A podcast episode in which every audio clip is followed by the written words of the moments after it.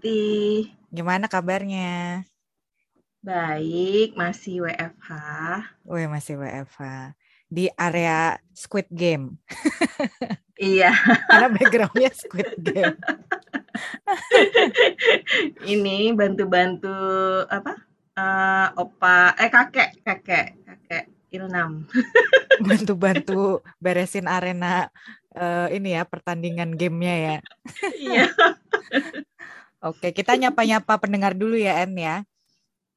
Oke. Okay. Oke, jadi uh, halo semuanya, selamat datang kembali di podcast Lepas Senjaku. Nah, kali ini nggak bosan-bosannya aku mengundang temanku lagi, Eni, yang seorang uh, penulis dan juga aktor gitu. Kita interestnya sama sih, suka ngulik plot-plot drama, film ya, En. Makanya seru iya. nih kalau ngobrol sama Eni. Nah, hari ini salah satu yang mau kita obrolin adalah uh, beberapa hal menarik yang ada di salah satu drama yang uh, bukan drama sih ya, di salah satu series yang lagi booming nggak hanya di Indonesia tapi ternyata di puluhan negara ya kalau nggak salah. Jadi uh, series ini Squid Game. Nah, mungkin banyak teman-teman pendengar juga udah nonton sampai selesai. Aku udah, ini juga udah pastinya En karena kita mau ngobrolin ini. Iya, sudah pastinya. Sudah pastinya. Kalau menurut kamu gimana nih En dramanya? Oke? Oke banget? Oke banget. Oke banget ya. Oke banget. Oke. Jadi mungkin sebelum kita ngobrol-ngobrol lebih lanjut, buat teman-teman yang mendengarkan ini mungkin mohon maaf ini bakal jadi spoiler. Spoiler banget ya yang belum tamat. Tapi kalau mau lanjut dengerin juga nggak apa-apa sih gitu. Kalau aku sih biasanya suka suka nonton atau dengerin spoiler kalau kamu. Sama sama. itu nggak mempengaruhi tetap iya. pengen nonton pasti. Iya sama. Jadi ini uh, menceritakan tentang sekumpulan orang yang uh, punya masalah hubungannya sama keuangan ya En ya.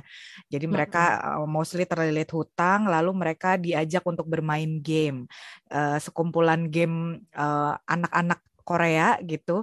Tapi gamenya nggak main-main gitu. Mungkin rule-nya sama tapi konsekuensinya beda gitu kan. Kalau mungkin di game kalah kalah aja, tapi di Squid Game ini jauh lebih mengerikan konsekuensinya. Nanti mungkin kita iya. bahas, nanti kita bahas sambil kita ngobrol-ngobrol ya En ya gitu. Ya. Kalau kamu sendiri alasannya nonton drama ini apa, En? Aku ini karena aku memang suka film-film yang uh, series-series yang seru dan menegangkan. Hmm. Jadi uh, karena aku menyukai ketegangan, jadi menimbulkan sensasi, meningkatkan adrenalin. Nah, yeah. itu film-film yang seperti itu aku demen banget gitu. karena uh, film-film yang menegangkan itu kan menciptakan pengalaman emosional ya, yang Hmm. Kayak perasaan excited, cemas, takut, empati sama karakternya, jijik juga, sedih juga, dan endingnya suka lega gitu kan. Hmm. Nah perasaan-perasaan ini kita perlu untuk menghadapi real life anxiety. Terutama masa pandemi, ya cemas-cemas terus gitu kan. nah karena ini ada teorinya juga nih. Hmm. Wah awal-awal udah ngomongin teori nggak apa-apa lah gak ya. Apa -apa. Nggak apa-apa, nggak apa-apa. Ya itu ada di psikoanalisa dan threat management teori itu kebanyakan perasaan-perasaan ketakutan itu kan kita represi gitu ya. Mm-hmm. Nah kalau itu kalau kita nonton film-film yang menegangkan perasaan-perasaan itu bisa keluar gitu Mm-hmm. Jadi kita sudah uh, familiar dengan perasaan-perasaan tersebut dan lagi pula Squid Game ini kan ngambil permainan anak-anak ya. Mm-hmm. Dan aku itu di zaman entah kamu res kalau aku sih di zaman yang masih main permainan-permainan tradisional gitu. Sama sama aku pun. Iya nah jadi kayak itu dekat gitu loh. Jadi kayak kan beberapa yang mirip gitu kan di dalam permainan-permainan hmm. Squid Game ini gitu. Jadi aku kayak uh, keren aja ngelihat bahwa permainan-permainan anak-anak itu uh, bisa dipotret dengan lebih luas lagi dengan lebih besar lagi dan diterapkan untuk orang-orang dewasa mengulik kuasa dari uang dan hmm. apa kekuasaan gitulah ya power power gitu. Loh jadi mereka harus nurut dengan authority kayak gitu. Hmm, hmm, hmm, iya iya. Nah kalau aku sendiri nih sebenarnya kan nggak terlalu kuat nonton yang gitu ya. Jadi kan banyak bunuh-bunuhannya gitu ya. gitu kan, darah-darah muncrat gitu. muncrat darah iya. Iya. Tapi yang membuatku bertahan adalah itu dari awal aku udah kerasa wah bagus banget nih nggak penggarapan ceritanya seriesnya tuh bagus gitu jadi bertahan karena kepengen nonton gitu. Nah, Berarti kamu kalau ada darah-darah langsung skip skip skip gitu. Enggak, enggak mau skip, enggak mau skip cuman paling ya tutup mata sedikit lah. Tapi cerdas sih, ya kan? Series ini tuh cerdas yeah. menurut aku gitu. Jadi uh, ada hal mengerikannya yaitu yang kayak kamu bilang ada menjijikannya gitu. Tapi di uh, waktu yang bersamaan kita ada rasa empati yang muncul, terus ada terenyuhnya juga, terus perenungan juga. Oh iya ya, ini real life banget sih ini terjadi di kehidupan nyata gitu kan. Terus iya. mencampurkan yeah. uh, ada sisi-sisi apa culture-nya Korea juga. Mereka kan selalu bikinnya khasnya gitu ya. Maksudnya sering mm -mm. memasukkan mereka pakai soft power strategi kan. Mm -mm. Masuk-masukin ini aja budaya mereka kan gitu. Jadi mm -mm. kita kenal. Iya dan memang nyatanya sekarang banyak warga dunia juga jadi tahu gitu kan game-gamenya Korea apa gitu-gitu kan. Mm-mm. Ya, Dan menariknya betul. kayak kamu bilang sih banyak persamaan juga sama kita ya, walaupun mungkin beda yeah. nama, ya kan? Teknik bermainnya sama gitu kan? Iya iya iya. Nah kalau karakter sama aktor favoritmu di uh, series ini siapa En? Mungkin dari aktornya dulu kali ya? Kalau aku um, yang aku suka justru antagonisnya. Oh, yang si Sangwo ya? Sangwo, uh -uh, iya yang dimainkan oleh Park Hae Soo ya. Mm-hmm. Nah, uh, kenapa aku tertarik sama Sangwo? Karena dari uh, awalnya ini kan dia protagonis ya, tapi mm-hmm. kelamaan kita jadi sebel gitu loh dan mm-hmm. akhirnya jadi benci gitu kan. Nah, itu perubahan emosi aku pas nonton dia itu yang dari kasihan, dari empati sampai sebal gitu dan aku pikir itu sebuah karakter yang memang uh, bagus ya dan kalau kalau dipikir-pikir kan ya hmm, dia itu kan menjadi seperti itu karena terdesak dengan kondisinya Mm-hmm. Maksudnya dia jadi bunuh-bunuhan dengan dan jadi mencurangi teman sendiri gitu kan. Mm-hmm. Jadi itu kan terdesak sama kondisi yang dibebankan ke dia gitu. Mm-hmm. Nah kalau itu kan uh, pernah juga ada uh, penelitian yang sama itu di psikologi sosial itu uh, namanya shock eksperimen. Mm-hmm. Itu membuktikan kepatuhan seseorang. Jadi mm-hmm. di sini tergambar tuh oleh karakternya Sangwoo. Kalau orang-orang yang tadinya baik bisa jadi keji karena berurusan dengan pilihan yang mempertaruhkan nyawanya sendiri gitu. gitu. Jadi itu kayak kalau di bisa dibilang dengan dari eksperimen itu itu alamiah sekali sebagai manusia gitu. Paling realistis nggak sih sebenarnya si Sangwoo itu kan? Iya, karakternya makanya kan? dia iya kan? Iya betul betul. Hmm. Makanya dia di beberapa permainan jadi leader kan. Hmm. Karena dia memang benar-benar e, logis gitu loh kalau walaupun kadang menyebalkan ya. Hmm. Tapi dia kan dipercaya gitu kan. Karena selain itu dia memang cerdas ya. Memang di karakternya Sangwoo ini kan memang lulusan universitas kayak gitulah ya. Universitas terbaik Dan di Korea. Iya, bener. Jadi kayak yang memang dia dipercaya dan memang dia punya karisma untuk jadi pemimpin seperti itu. Itu kalau aktornya ya, kalau karakternya sama juga, dia juga suka. Iya, uh, sama hmm. dia. Uh, uh. Cuma uh, kalau kalau yang aku ya karena sepaket ya menurutku, hmm. jadi kayak dia memainkan itu dengan baik gitu. Hmm. Kalau menurutku si pemeran utamanya, protagonisnya si Gihun itu sebenarnya juga menang menang Squid Game ini beruntung nggak sih? Iya kan, dia beruntung. Iya kan? Maksudnya iya, kalau yeah, yeah. Sangwo kan dia uh, ada triknya strategis gitu, ya. strategi yeah. gitu kan. Tapi kalau Gihun tuh beruntung loh. Iya kan? Iya, dia mengandalkan faktor luck. iya, dia dapet itu loh. Terus kalau figurannya mana En yang kamu suka En? Aktor atau Aku sama Oh, aku suka saya biok. Saya biok ya. Uh -uh, yang cewek yang nggak pernah tersenyum selama film. Mm-hmm. aku perhatiin sampai aku googling dia kalau senyum kayak apa sih? Aslinya tuh eh, bodor loh, padahal orang kalau iya, iya, diwawancara bodor gitu. Iya, dia model kan ya. Iya. Uh, uh, uh. Ya, jadi aku suka karena dia uh, karakter yang dia mainkan tuh memang perempuan refugees ya. Dia pelarian ya dari Korea Utara ya, mm dan dia punya tekad kuat untuk nyelamatin adiknya gitu kan. Mm. Dan uh, di sana kan dia uh, di series ini kan di permainan Squid Game ini kan yang cewek sangat lebih sedikit daripada laki-laki ya, tapi mm. dia bisa bisa jaga gitu loh. Mungkin karena memang dia sudah terbiasa untuk sendiri, hmm. menggelandang gitu kan, hmm. menjaga dirinya sendiri. Jadi dia nggak percaya sama orang lain. Gitu. Hmm. Jadinya uh, justru itu kayak mem uh, memperlihatkan bahwa dia kuat di situ. Hmm. hmm. Yeah. Kalau aku tertarik juga sama si kakek Ilnam itu. Gak tau. Iya. Gak tau dari awal tuh kayak kayaknya dia ada sesuatu deh gitu dari awal tuh.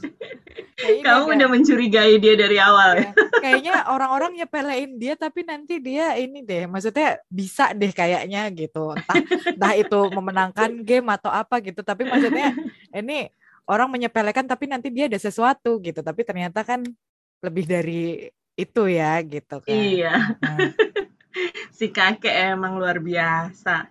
Iya, maksudnya kan dia dari maksudnya kasihannya dapet, terus kita juga mm -mm. sempat ada rasa, maksudnya kayak misterius aja gitu ininya, uh, mm -hmm. penokohannya gitu, menarik aja yeah. gitu. Uh -uh. Yeah.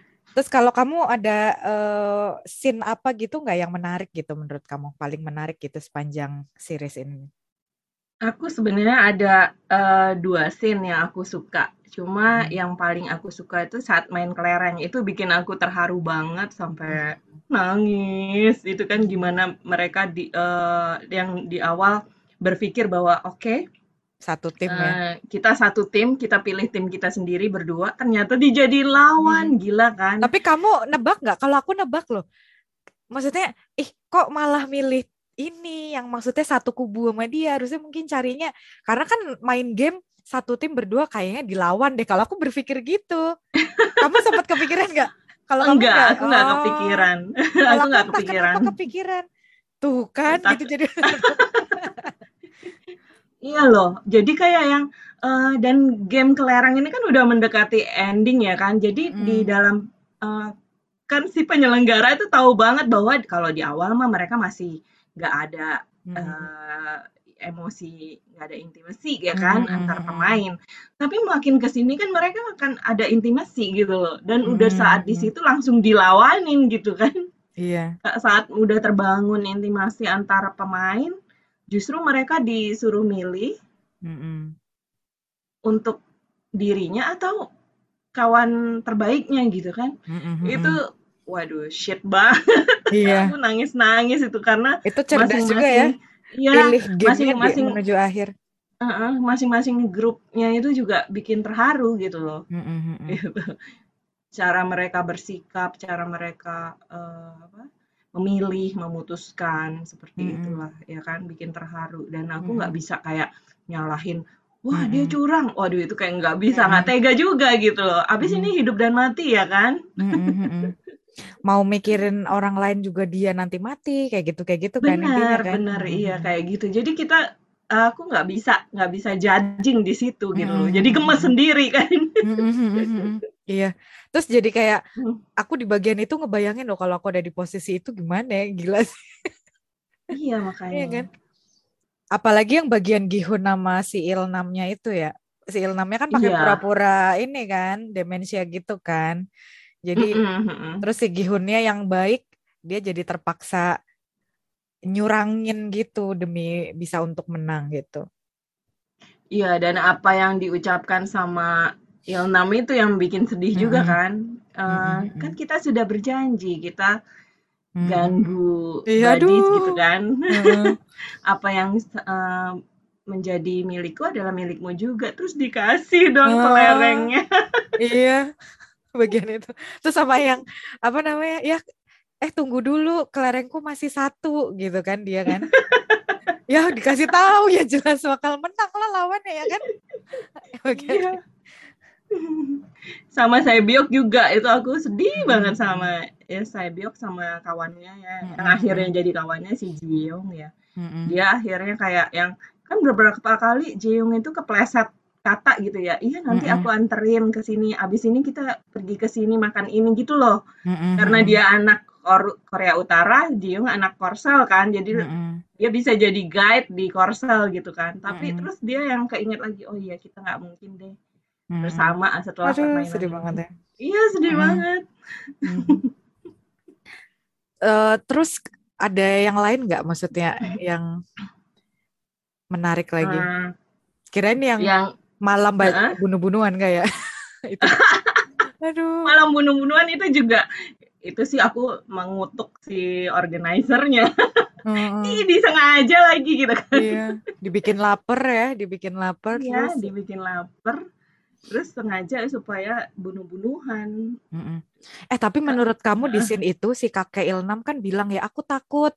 Menurut kamu itu memang dia beneran takut atau itu kode untuk end end decision gitu menurut kamu? Ah, iya iya. Akhirnya kan dia menghentikan kan memang uh, uh, karena uh, dia manjat ke tiang gitu kan. Iya, uh, uh. Dia suruh Kalau kamu dia... lebih ke mana tebakannya? Kalau aku kan waktu itu belum tahu kalau dia jadi dalang. Uh, enggak maksudnya setelah jadi aku, tahu jadi dalang gitu maksudnya. Ah, aku tetap tetap berpikir bahwa dia memang kena demensia sih. Uh, Dia Jadi ketakutan emang, beneran ya? Uh, uh, bener ketakutan dan dia memang ada demensia itu uh, kan dia bilang benar kan memang ada penyakit itu mm -hmm. gitu. Mm -hmm. Tapi mungkin ya ya memang itu beneran gitu loh mm -hmm. saat itu dia ketakutan dan dia sampai terkencing kencing kan? Iya, aku juga berpikir dia ketakutan beneran sih. eh tapi tuh sebenarnya di ruangan tempat tidur mereka itu dari awal udah ada clue main game apa ya? Itu yang miss oh, sama iya. ya kan? Aku lihatnya iya, pas ada gambar-gambarnya. Iya. Iya, waktu tinggal bertiga kan karena ranjang-ranjangnya udah diberesin. Mm -hmm. Tadinya kan semua keisi ketutup sama ranjang mm -hmm. yang tiang itu, jadi nggak kelihatan. Dan itu walaupun udah bertiga, mereka masih belum sadar kan game selanjutnya apa. Padahal kan tinggal satu doang pasti yang nggak ada kan. yang belum mereka main iya. gitu. Iya, tapi itu udah pada ini kali, udah yeah. pada lelah, terus itu yeah. udah emosi, udah terkuras, saya bioknya uh. juga udah sakit kan. terus ada bagian yang menurut kamu ngebosenin atau ah kayaknya kurang maksimal gitu nggak di bagian mana? Nggak, nggak ada, nggak, nggak ada. ada. Aku nonton itu uh, dalam satu hari, hmm. jadi kayak nggak sempet ngerasa bosen sih. Jadi kayak terus terus terus lanjut lanjut lanjut lanjut sampai ending. Menurut aku juga sih kalau maksudnya secara keseluruhan ceritanya asik gitu. Cuman kalau aku agak ngerasa aneh di bagian yang itu loh tamu-tamu VIP-nya datang itu loh. Di, di, di dialognya iya. sih. Kalau aku lebih di dialognya kayak kayaknya kalau bule kumpul maksudnya ngomongnya kayak terlalu resmi gitu loh menurut aku oh iya nah, iya iya mungkin mereka nggak kenal satu sama lain kan dari berbagai negara. Iya, agak kaku gitu obrolannya. Aku agak ngerasa di bagian itu ya. Kayaknya mhm. selebihnya sih bagus sih. Uh-uh.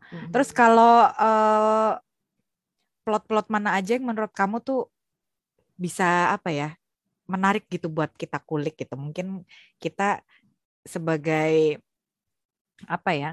Ya kita menulis kayak gitu Mm-hmm. Yang paling menarik buat kita pelajarin atau dikulik tuh yang bagian mana En?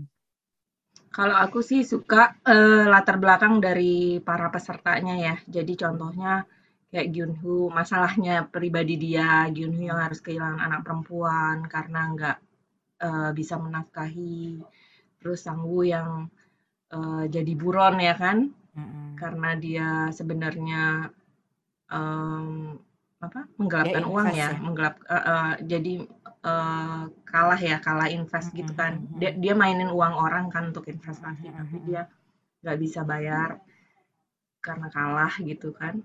Nah tapi dia harus masang citra tetap jadi anak sukses dari Seoul kan. Hmm. kayak gitu. Jadi uh, latar belakang si para tokoh karakter ini itu tuh uh, sebenarnya jadi motif dia dan jadi uh, sumber apa ya sumber sumber bagaimana dia bersikap sebenarnya kan di dalam permainan-permainan itu kayak hmm.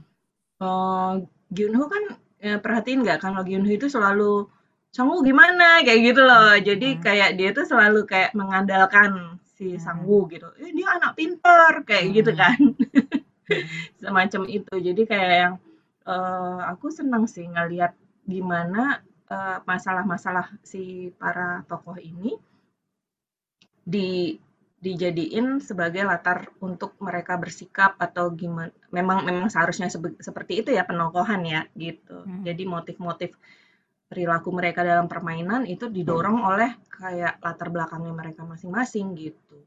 Hmm. Juga si Ali, Ali yang imigran kan, hmm. hmm, hmm. Ali yang imigran itu yang uh, di, maksudnya dia di dapat upah minimum apa gimana dan sebagainya, tapi terus dia jadi percaya bahwa ada ada nih Hyung yang baik hmm. gitu kan, terus dia langsung jadiin dia sebagai kakak gitu kan, yang awalnya dia uh, manggilnya tuan ya, hmm. tuan gitu kan akhirnya dia bisa percaya itu sebagai saudara laki-lakinya seperti itu. Jadi kayak pemba pem pembangunan tokohnya sih kalau aku ngelihatnya kayak keren gitu.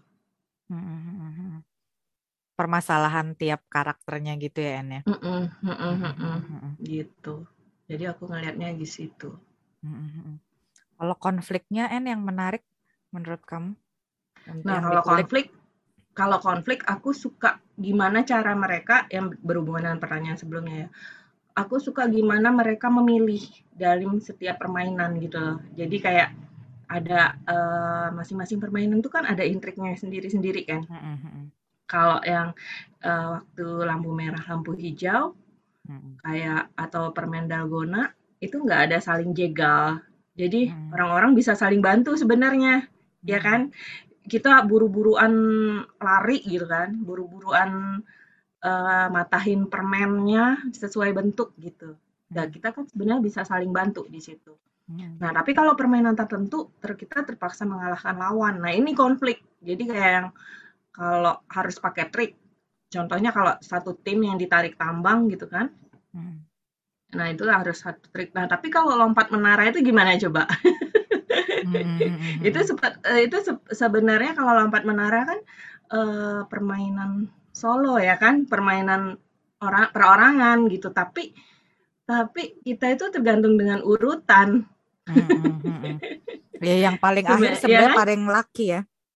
Paling laki tapi kalau habis waktu dia juga nggak iya, beruntung. Iya. Nah itu kan, jadi kayak kayak uh, konflik ini yang kayak konflik-konflik permainan yang dibikin gitu loh. Jadi aku tuh suka uh, merhatiin, oke okay, yang ini gimana caranya kayak gitu. Karena dalam uh, kalau kalau uh, ini secara garis besarnya juga si Squid Game ini ngambil kalau di dalam psikologi sosial kan ada realistic konflik teori. Jadi kalau manusia itu akan berkonflik jika memperebutkan sesuatu yang sama Gitu. Hmm. Jadi secara global Squid Game ini kan mengadu domba mereka semua peserta untuk memperebutkan satu uang. Semakin hmm. banyak yang mati, uangnya akan semakin banyak hmm. buat si pemenang gitu loh. Hmm. Tapi menuju ke sana, kalau yang aku lihat para peserta kan nggak tahu gamenya apa. Apakah mereka harus saling adu jotos terus kan enggak gitu loh. Hmm. Ada beberapa kayak yang siapa yang uh, antagonis dari awal yang preman. Oh iya yang ada tatonya Dosuk di ya. ya. Dosuk uh, ya. Uh, uh. Nah, kalau dia kan memang sikapnya dari awal memusuhi terus gitu. Hmm. Ya kan? Jadi kayak uh, si sikapnya memusuhi orang terus gitu. Maksudnya kayak uh, licik lah gitu loh. Nggak beda sama yang Sebyok ya. Kalau hmm. dia kan memang kayak asosial gitu kan. Hmm. Kalau kalau Dasuk kan memusuhi terus terus itu semua kayak dianggapnya lawan tapi lama kelamaan kan dia tahu oke okay, gue butuh sekutu sebenarnya gitu hmm. butuh tapi harus hati-hati juga sama sekutunya kan iya karena biasanya orang juga yang, iya insecure juga biasanya orang yang jahat, otak dia kan udah licik. Mm -hmm. Nah dia juga jadi nggak percaya gitu karena iya. otak dia udah licik, gue bakal dilicikin juga nih gitu. Iya, ya kan terbukti ya waktu main kelereng kan dia kan licik-licik kan tuh sama timnya sendiri. Iya. cuman cuman kocak sih yang bagian uh, siapa tuh yang cewek yang uh, memanfaatkan oh, yang, dia itu lupa namanya. yang crazy. Mi Miyung ya. Miyung uh, itu kan kita pikir kan dia bakal mati ya karena dia nggak dapet tim gitu tapi ternyata dia bisa tidur nyaman di di tempat istirahatnya dia. Aduh. itu apa tuh tarik tambang ya. Eh tarik tambang bukan yang yang dua-dua nggak sih? Yang habis main kelereng ya? Ya nggak sih? Kan harus enggak dong kan harus enggak dong. oh enggak enggak. Iya benar-benar. Sepuluh sepuluh ya waktu itu ya? Iya iya. sepuluh sepuluh eh sepuluh sepuluh bukannya dia dapat dia dapat en. Dia kan sepuluh sepuluh oh dia dapat iya iya benar benar masuk itu masuk timnya Gihun uh, secara paksa gitu kan. Kayaknya yang dua-dua deh. Kan waktu itu ganjil ini permainan ini tuh ganjil berarti akan ada satu orang yang nggak punya pasangan. Kan tadinya si kakak Ilham sendirian tuh nggak ada yang mau ngajakin. Terus terus Gihun kan ngajakin oh, iya, kan? iya. iya kan? Iya pas main kelereng. Ya, dia malah tidur. Iya dia malah tidur.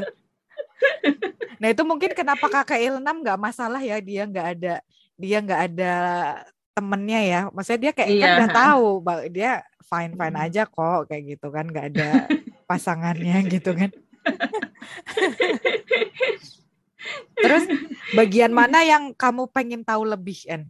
Oh ini kayaknya belum ke apa belum terlalu jelas digambarkan deh misalkan gitu.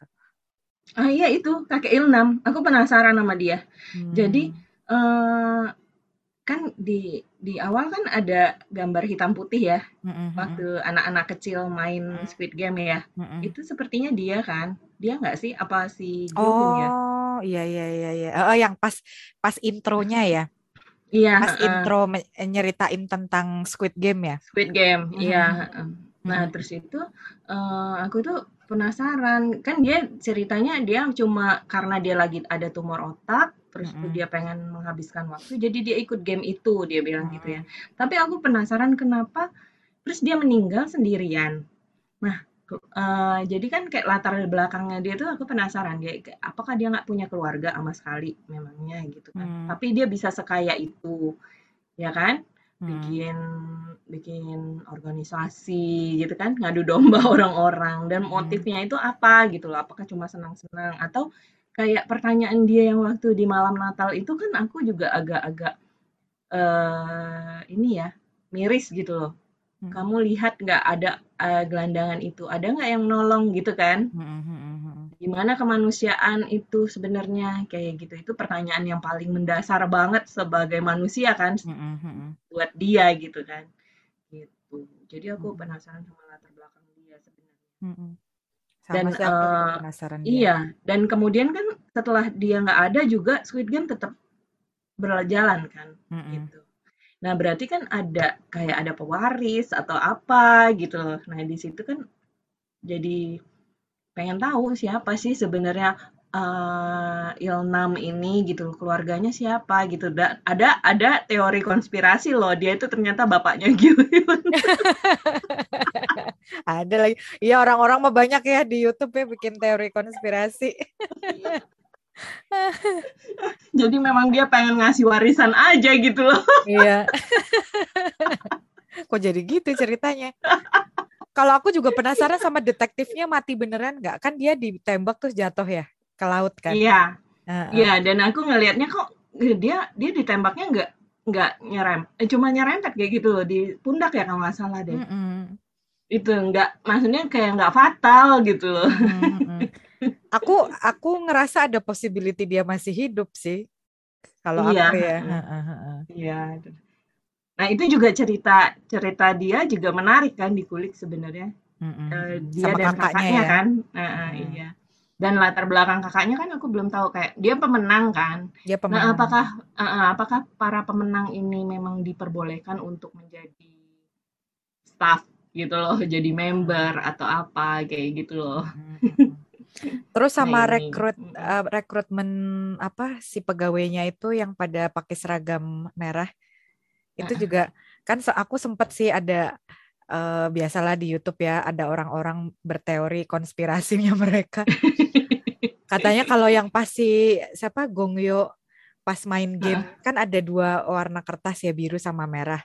Terus kalau mm-hmm. main kalau nggak salah si Gihun tuh mainnya pakai warna apa sih? Merah ya kalau nggak salah ya. Mm-hmm. Pokoknya kalau mainnya pakai warna yang satunya tuh berarti direkrut jadi pegawai ya. Tapi menurut aku sih itu nggak ada dasarnya sih. Itu cuman kayak uh, dasarnya apa gitu kan. Cuman aku juga penasaran sih gimana mereka ngerekrut pegawainya ya nggak sih? Pokoknya yang kita harus tahu bahwa kalau Gong Yu dijadiin sales, dia berhasil merekrut 456 peserta sekaligus. Kalau dia jadi sales MLM banyak ya, banyak duit dia ya, banyak membernya. Iya ya. Nah, penasaran juga apakah yang ngerekrut cuma Gongyu atau ada teman-temannya juga gitu. Nah. Siapa nah. tahu ya nanti tahu-tahu di season 2 Yunbin ya yang oh, jangan ternyata sales lain. ternyata sales lain. Ternyata sales lain. Temen yang gongyo satu tim. Aduh aduh. Terus kalau uh, karakter mana nih An yang menurut kau masih bisa uh, dibahas lebih? Itu tadi si itu ya si kakek Ilham.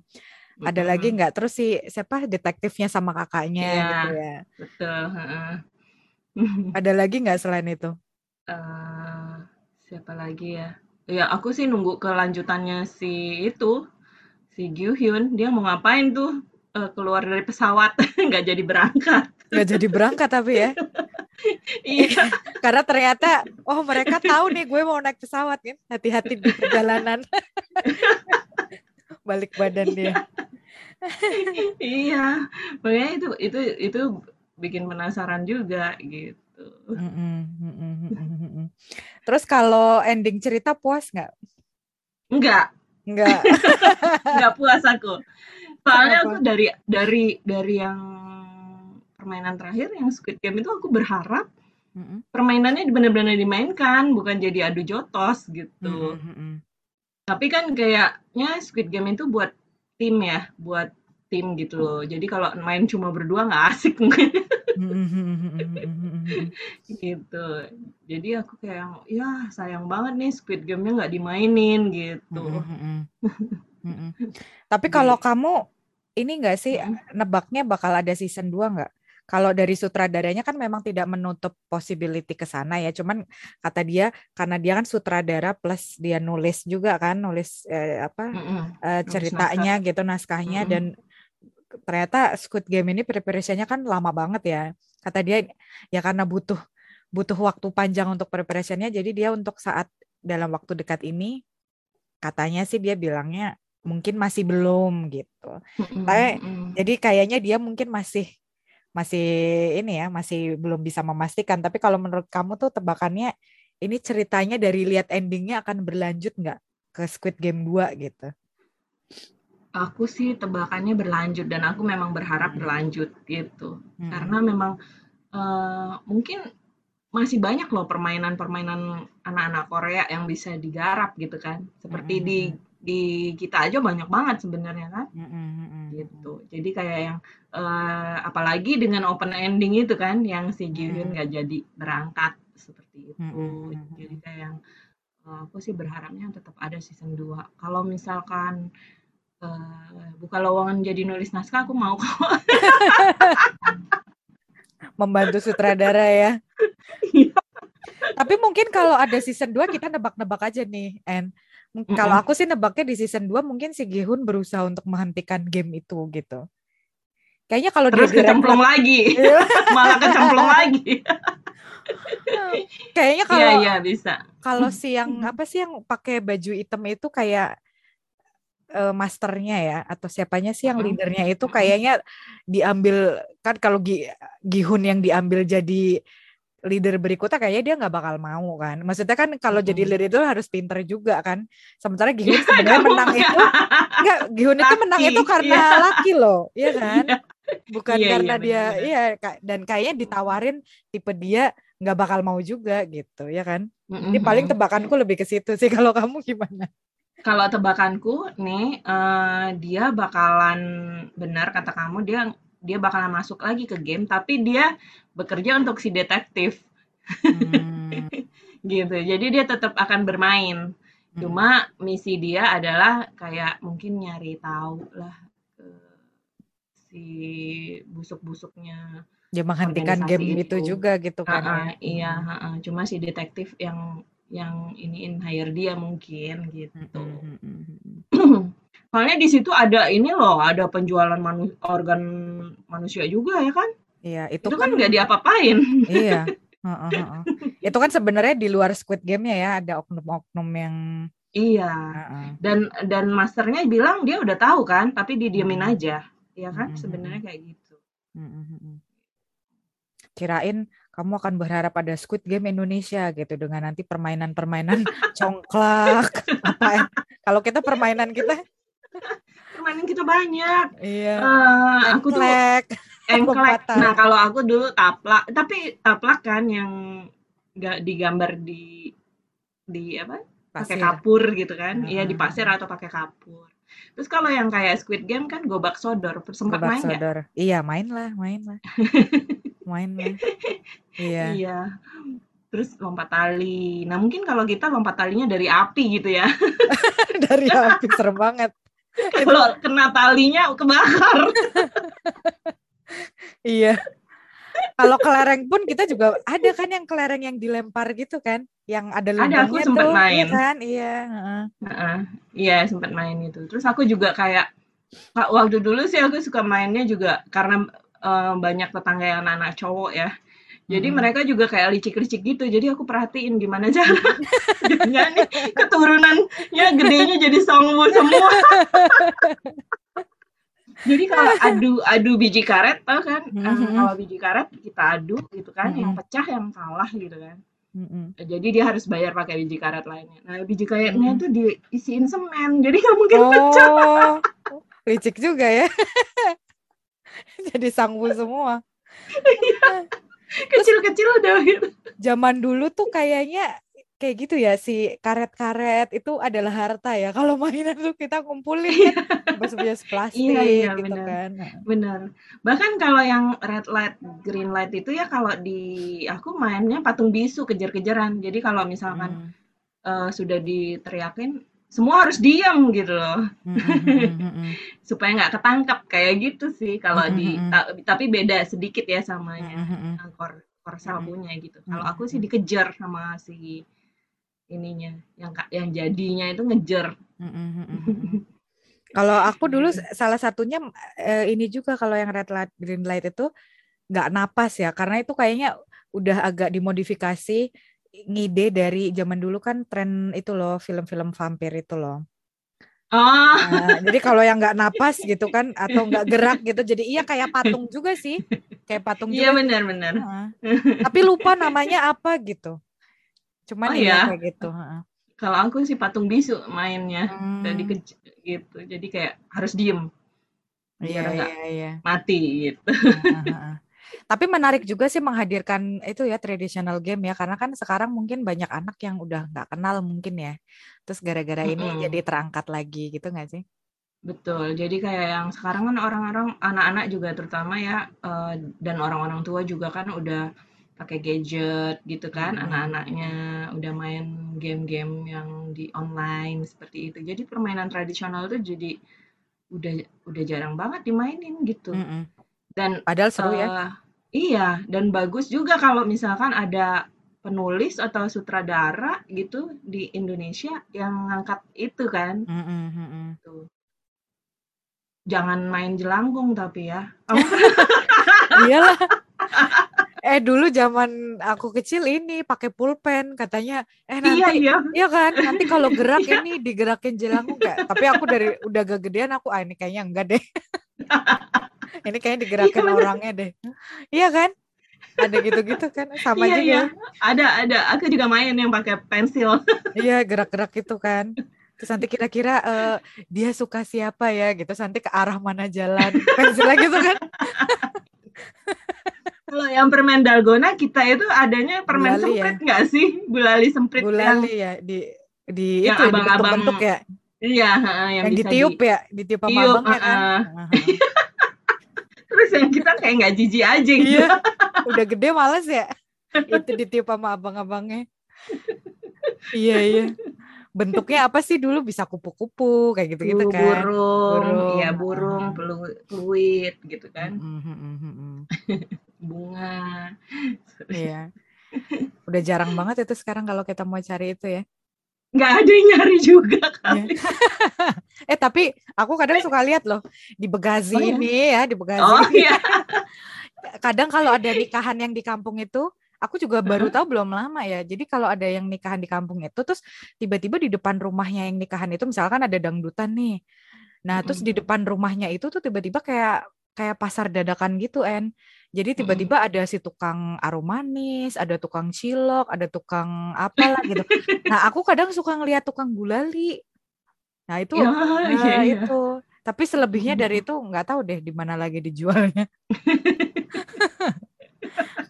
Nah, kita balik lagi nih cerita ke yang Squid Game. Kalau kamu disuruh nilai uh, seriesnya nih paling suka sama elemen yang paling bagus menurut kamu elemen apa nih kayak dari sisi penggarapan ceritanya atau mungkin uh, aktor-aktornya gitu atau sinematografinya atau yang lainnya?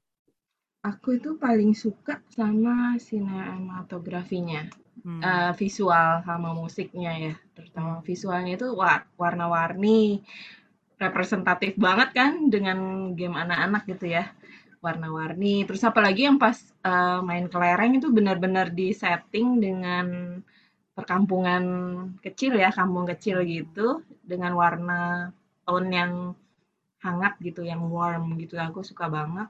Terus musiknya juga kan hanya pakai nada-nada yang minim. Jadi kayak hmm. bahkan kayak alat musik bambu gitu ya. Tung hmm. tung kayak gitu hmm. dong. Dan musik pengiringnya yang paling paling terkenal tuh kalau udah mau mulai game. Mm-hmm. itu kan Blue Danube yang mm-hmm. John Strauss ya. Nah, nah, nah, nah. Kan kontradiktif ya, semuanya kontradiktif yeah. gak sih? Musiknya tuh kayak happy, tapi keadaannya menegangkan. Terus warna-warnanya iya. colorful, tapi kan sebenarnya ngerikan kan, mengerikan maksudnya iya, bener. antara hidup dan mati gitu. Iya. Jadi itu kan permainan kontras yang keren banget sebenarnya sih. Iya kan? Iya. Betul.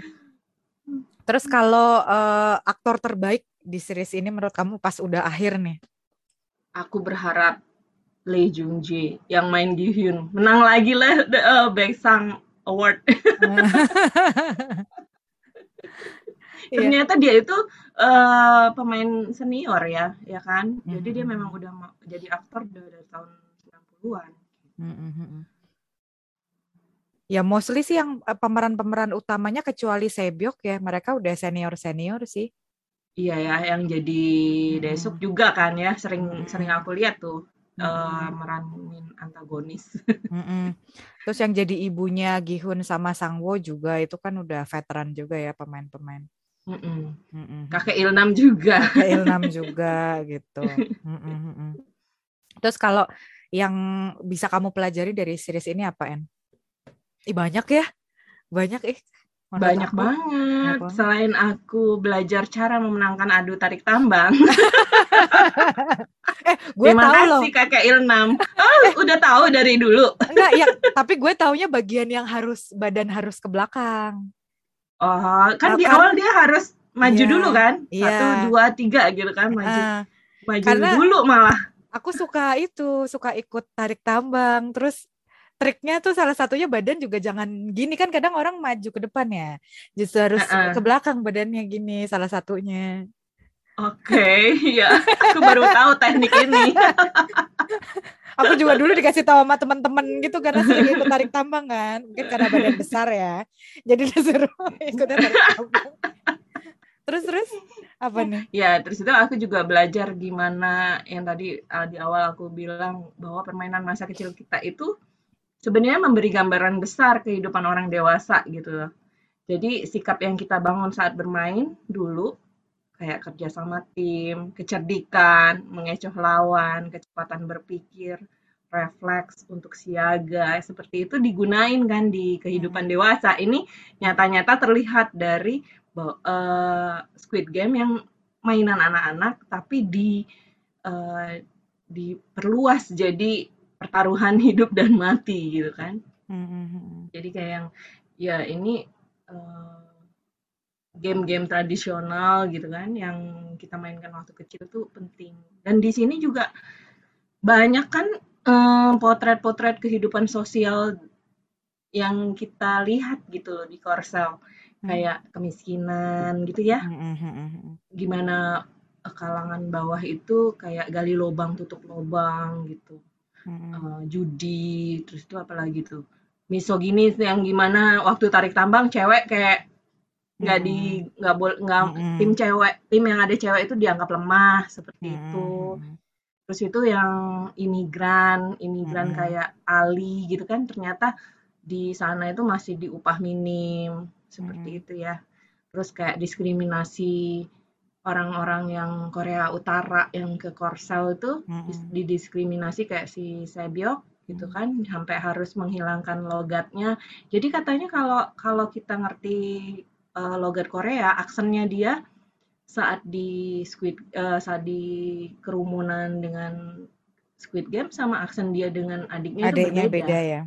Mm -mm. Jadi dia menutupi identitas Korea Utaranya dia gitu dan di situ juga dibilang kan bahwa uh, ibunya ketangkep di Cina ya. Hmm. Nah di situ di situ jadi jadi nyerempet dikit gimana hubungan Korsel dengan Cina itu agak renggang sebenarnya kayak hmm. gitu. Jadi banyak sih uh, potret-potret sosial yang ditampilkan di Squid Game ini gitu.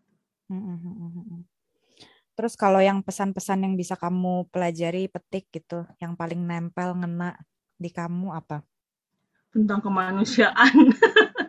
ini aku agak gemes karena ya seperti tadi yang aku bilang ya, di mana-mana kita kan diajarin bahwa kemanusiaan adalah segalanya bersikaplah sebagai manusia, memanusiakan manusia lainnya. Mm-hmm. Tapi kan ya kalau kita sudah dihadapkan dengan hidup dan mati nyawa kita sendiri, apa kita mau membela diri kita sendiri atau kawan kita? Nah itu loh, mm-hmm. kayak gitu. Jadi kayak uh, ya kita kan dilahirkan dengan hati dan logika. Waktu kita masih kecil, kanak-kanak, kebanyakan kita main dengan emosi, hati, kepolosan. Tapi kan makin dewasa kita udah di beri pengetahuan, makin sering berlogika. Kadang-kadang nurani kita itu udah ketutup gitu. Mm-hmm. Jadi kayak ya baiknya ya di di Squid Game ini kayak waktu yang malam Natal itu sih terutama yang si kakek Ilnam yang bilang kemanusiaan itu gimana sih gitu. Apakah uh, kamu itu akan membiarkan seseorang mati atau mau menolongnya nyatanya kata Gihun ternyata masih ada orang baik itu masih ada gitu kan mm-hmm. Tapi lagi-lagi ketika orang baik yang masih ada ini dihadapkan lagi dengan pertaruhan Hidup nyawanya sendiri mm-hmm. iya mungkin di sisi penonton kita eh, jadi jahat dia mm-hmm. tapi kalau di dirinya sendiri ya gimana manusiawi siapa ya kan? iya mm-hmm. gitu sama aku yang paling ngena itu sih yang omongan kakek Ilnam yang di akhir-akhir itu dia bilang persamaan orang nggak punya uang sama terlalu banyak uang tuh sama-sama nggak tahu lagi mau ngapain gitu. itu ya. iya benar. Iya kan? itu benar juga. Iya. Jadi sama-sama nggak tahu gitu karena yang satunya nggak tahu karena mau ngapain karena nggak punya duit, yang satunya nggak tahu lagi mau ngapain lagi karena udah mungkin udah udah puas ngapa-ngapain gitu kan. Uangnya masih iya. banyak mau ngapain lagi gitu. Iya betul. Iya kan? Jadi intinya iya, intinya segala sesuatu yang kekurangan juga nggak bagus, kelebihan hmm. juga nggak bagus gitu ya. Iya. Jadi kita terima kasih Kakak Ilna, Sudah menyadarkan kami. Iya. Oke, makasih banget loh En ngobrol-ngobrolnya wah dalam banget nih episode kali ini gitu. Uh, sesuai yang aku iya. harapin juga sih maksudnya uh, karena banyak banget apa ya kedalaman cerita ya yang bisa kita obrolin gitu dari series ini gitu. Jadi nanti kita nantikan penasaran juga sih kalau memang ada jadi ada yang kedua akan jadi seperti apa. Semoga. Iya. Semoga nanti banyak sales-sales seperti ini lah ya. Gong Yu yang merekrut para peserta. Ya, ya udah. Oke, makasih banget ya En ngobrol-ngobrolnya ya. Oke. Ya. ya, terima kasih Resti. Ya, sampai sampai jumpa. Lagi. Sampai jumpa lagi. Dah.